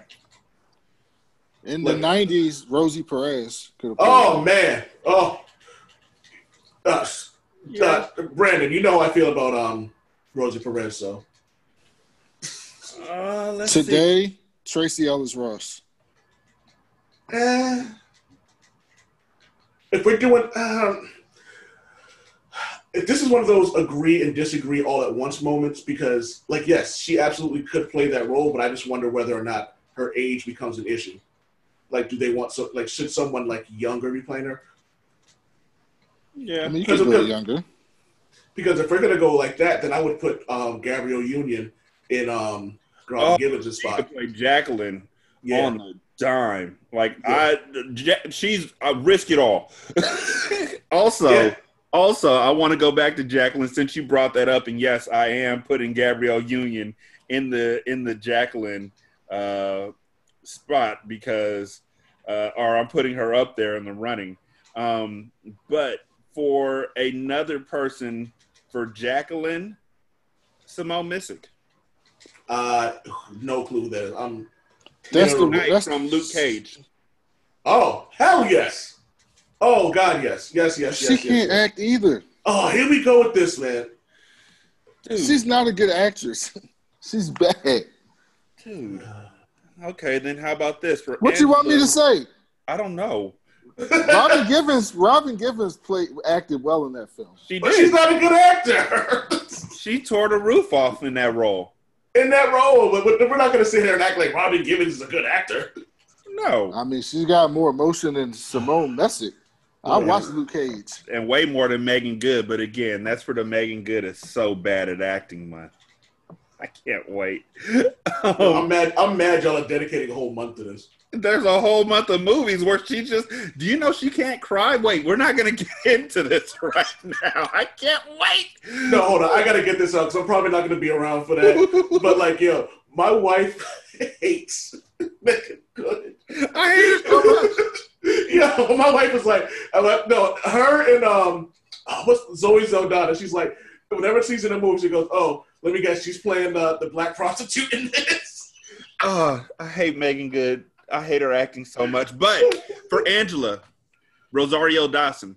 Oh yeah, I, yep. I love me some her, so yeah, I'm going with it. Okay, so let's see: Marcus, Tyler, Gerard, Jacqueline, Angela, um, Strange, Brandon. That's Janelle. Just Janelle Monáe. Okay. Oh I yeah, I see can that. that. I got that. Uh, this, this is gonna be laughable, but I'm gonna say it anyway. Actually, no, I'm gonna save that for the. I'm gonna save that for the for the for the Eartha Kitt role. I think they Okay. should they should hire Iman. Ooh, no. Oh, really? Yes, Iman. Are you kidding me? In the Eartha Kitt role, Ooh. like she's just old enough to where you're like, oh, really, Marcus? But she's also still fly enough where you're like, yeah, I, I understand that, Marcus. Yeah. Okay. But in that case, then for Strange, I uh, present to you what is her name? Not Tyra. Golly. Back in the 90s, oh, she was the quintessential black model. Oh, I just went blank on her name. Oh, um, Naomi yeah, Campbell. Naomi Campbell. That's Back in the 90s, she could have played Strange. Yeah, that would have been perfect. So you were saying, so you said 90 I don't first think person. she has that type of gravitas. Strange stole those scenes. Who's the? I think that if they tell her, look, you go turn it up, because Naomi Campbell was a diva through and through. I think she would have burned the scenes alive. I got a good one for you. Back in the 90s, that's playing Strange. What about um, uh, woman who played Maxine in Living Single? Oh, you're talking about um Something Alexandra. I can never remember her name. yeah. Yeah, I- I'm I'm I'm thinking about it. I'm, I'm that's why I'm looking up. Um, but honestly, I see her more in the Jacqueline role. Really? Yeah, Erika Alexander. Yeah. But I've had a crush on her since like day five. So maybe that's I've, I've had a crush on everybody on that, every woman on that show since like since the show debut. Queen Latifah, uh, her, Kim Fields. Oh my god, everybody on that show was super fucking fly. But yeah, Janelle Monáe could definitely play Strange today. Um, Yeah. You got Iman as Lady Eloise. Oh wow. I don't know who else could play her. Perfect. Well, there's a lot of women that could play that character today. Who could play her today? Go for it. Um, a lot of women. Uh, An- Angela Angela Bassett. Oh yes, yes, yes, yes, yes, yes. You're gonna laugh. I think Angela Bassett could play any of the women in this movie. Al Alfre Woodard. Alfre Woodard. Now that I can go for. Y'all have to keep in mind with Lady Eloise that she's somebody that Marcus did not feel attracted to. He would feel attracted, I would say, to Angela Bassett and Iman now or definitely in the 90s. What was uh, the name of Robin Givens' character again? Was it Jacqueline? Jacqueline. Uh, Angela Bassett could have played Jacqueline. Back in the 90s, definitely. No, now. nah, she's too old for that character now. Uh huh. Okay, let me ask you a question, Brandon. If you were Marcus and Angela Bassett comes to you like that, If Angela Bassett comes to me at 60 and I and my other choice is Halle Berry at 21, that's I'm not still- a choice. I'm you still gotta going. play, I'm you still gotta going play her Angela off Bassett. of you gotta play her off of like the Angela character. You can't have Angela Jacqueline be 60 and, and Angela be 21. Look, Angela Bassett looks better than Halle Berry now. So I mean, Halle ba- uh, Angela Bassett looks better than Halle Berry right now. I think we could. I mean, I think we could say it's a a, a coin flip. Like uh, uh, Halle Berry's no slouch, bruh. Oh no, she's not. But Angela Bassett's just shit. Which, uh, look, uh, I'm sorry. This is a family show. My bad. It's not. Why do you keep saying that? Because I'm, Um, I'm, because I'm a dick. this is this is as far from a family show as we can get, sir. Um, but yeah. Um, so yeah, Angela Bassett in the '90s could play Jacqueline definitely, but Angela Bassett in the now can play Lady Eloise, and I'd still be raising my eyebrow because. Yeah, if I got to sleep with her in order to, I think, progress my my uh, career forward, it's not going to be something where I'm like, can I turn the lights down further? Yeah. Honestly, the same with Alfre Woodard or Iman. Like, I'm not gonna Betty White. Now, somebody Oh God. would be somebody where I'm like, okay, can I turn the lights down a little bit further? Like that sort of age. But these three women have aged incredibly, impeccably well. So that's cheating. like they wouldn't even Oh, go. hold on. I got, I got one for you. If we're gonna, um, if we're not keeping the cast black, I got a good one for you. Dame Judi Dench. See somebody her age, somebody who's 40 but looks 90. Hey, I'm going. Dame Judi Dench. I'm telling you that. Okay, let's see. But there is nobody who could really, honestly, a black woman who could take that role right now because black don't crack. Mm, yeah. So I think that's everybody who's in a lead role in the film. I'm trying to look at this. Um, Oh, Boney T can be played by anybody. Um, what? oh, I got one too. I just looked at. Uh, what about? This is gonna sound fucked up, and I apologize for that. Octavia Spencer. now that'll work. But I don't know if she's old either. She's But- not old either, but uh, she Yeah. can play the. She can play I mean, the role, and even if it's reason- just like, go ahead. The reason why I'm saying it will work is because I I immediately flash back to seeing her and Ma. Um and her being that over energetic person trying to relive their glory days amongst a bunch of kids. I, can, I can see that. Okay. Did y'all know that the uh, scene where Lady Eloise seduces Marcus after inviting him over for dinner is no is not in the TV version of this uh, movie? I did not know that, but I'm not shocking you. It's not shocking either. It got completely cut out. Um, let's see. Brandon has done most of the trivia for this movie uh, as things went as we uh, touched on them uh, in the show. Um, but yeah, this movie was absolutely incredible, and it's noteworthy for being unique as it was the most expensive movie with an all-black cast for its time. Um, it cost 40 million to make, and it made 130 million at the box office. Woo. hmm Which is funny. They could spend that now and probably do double that. Very much so.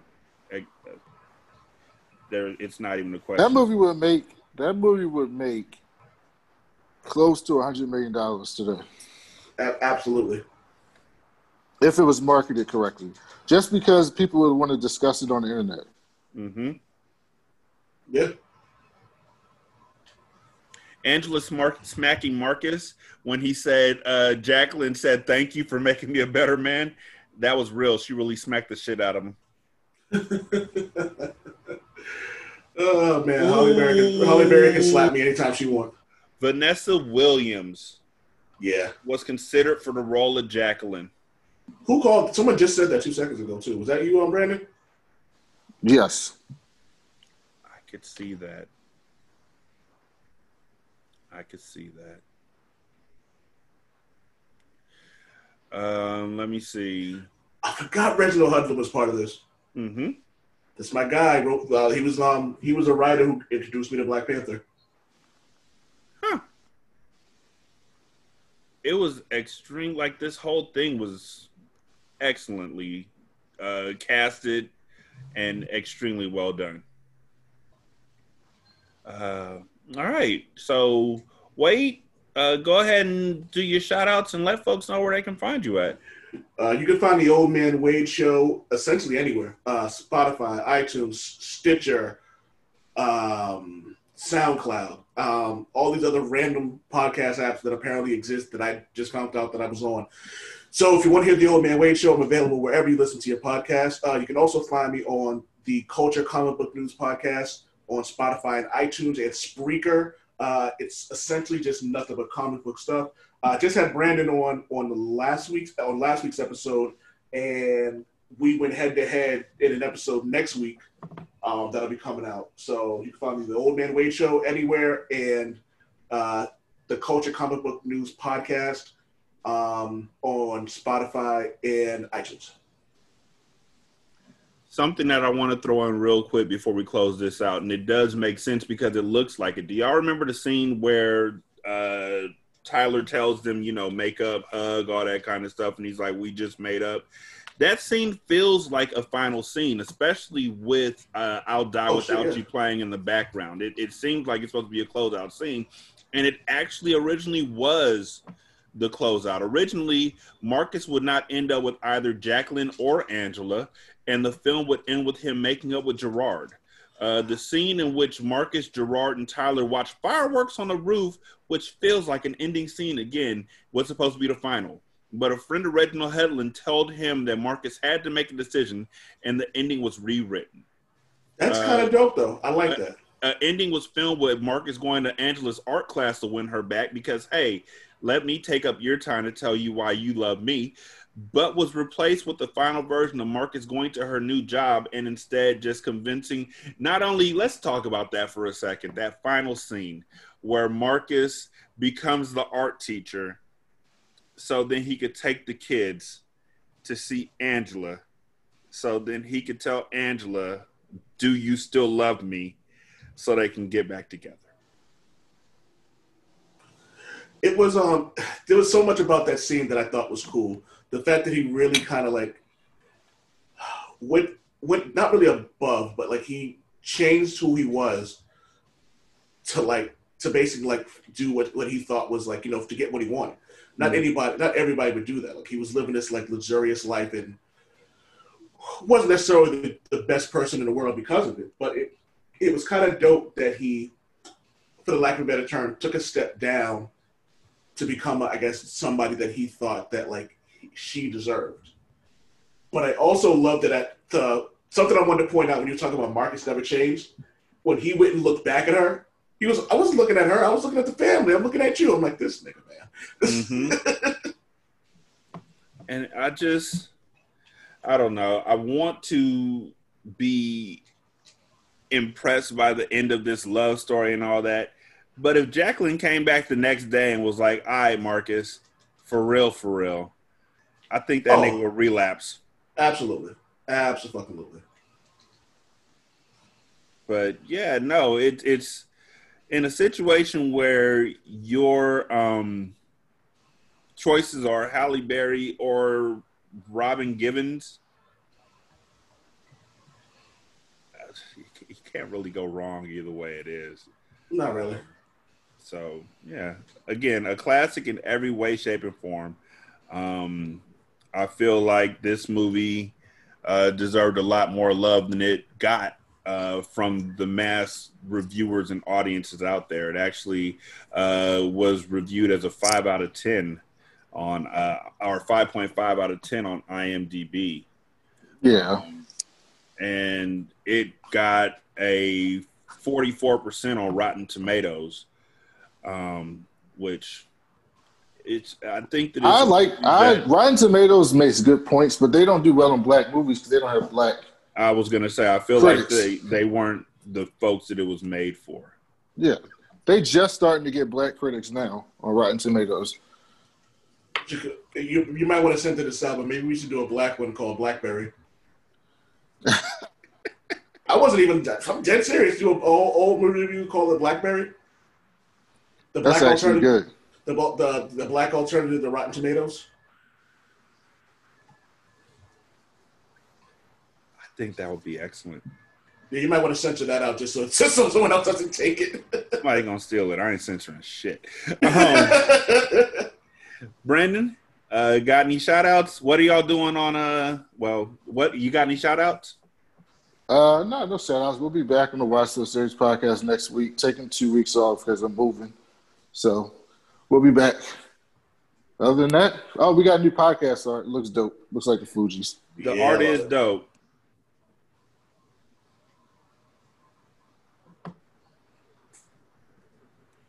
Brandon, you got any shout outs, man? Uh, nah, no shout outs. Just, uh, just happy to be here. Waiting, uh, looking forward to next week. What we got next week? Uh, let's see. Uh, next week on our list of movies, uh, I believe it is the Eddie Murphy and Martin Lawrence classic. Nope, it's not. It is Harlem Nights. Yes. Oh, Eddie uh, Murphy's Eddie Murphy's best movie of all time. So, I mean, right now I'm laughing just thinking about roles like them niggas with the machine gun. You shoot that pistol one more time. My brother.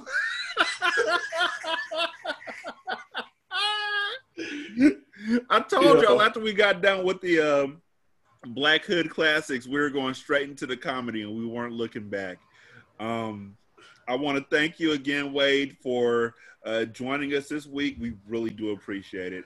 I'm glad I could help, man. I'm glad I did this too. This was fucking awesome. Oh, you're always welcome back. And um, for Brandon and myself, um, y'all can check us out on uh, iTunes. Well, y'all are already checking us out, but y'all can leave a review wherever you get your podcast at. Leave us five stars. Uh, we might take time out in the future to go ahead and take a look and read some of the reviews. Uh, subscribe to us. Let your friends know about us. We're not going anywhere. We literally have eight pages full of movies that we're going to be reviewing, and each month is something different. So um, if you want to email us right now, you can email us at hindsightmoviereviews at gmail.com. Um, for Brandon, I am Rashani. Um, thank y'all so much. Well, I'm Derek. I don't, I don't know. It's a habit. You do this for like 13 years. It gets kind of hard to shake. But um, y'all be good. Thank y'all so much for uh, listening and have a wonderful evening. Peace.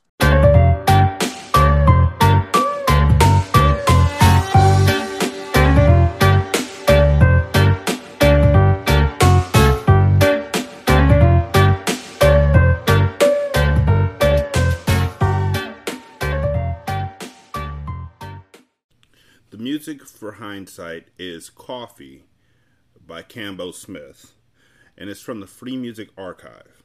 This is Single Simulcast.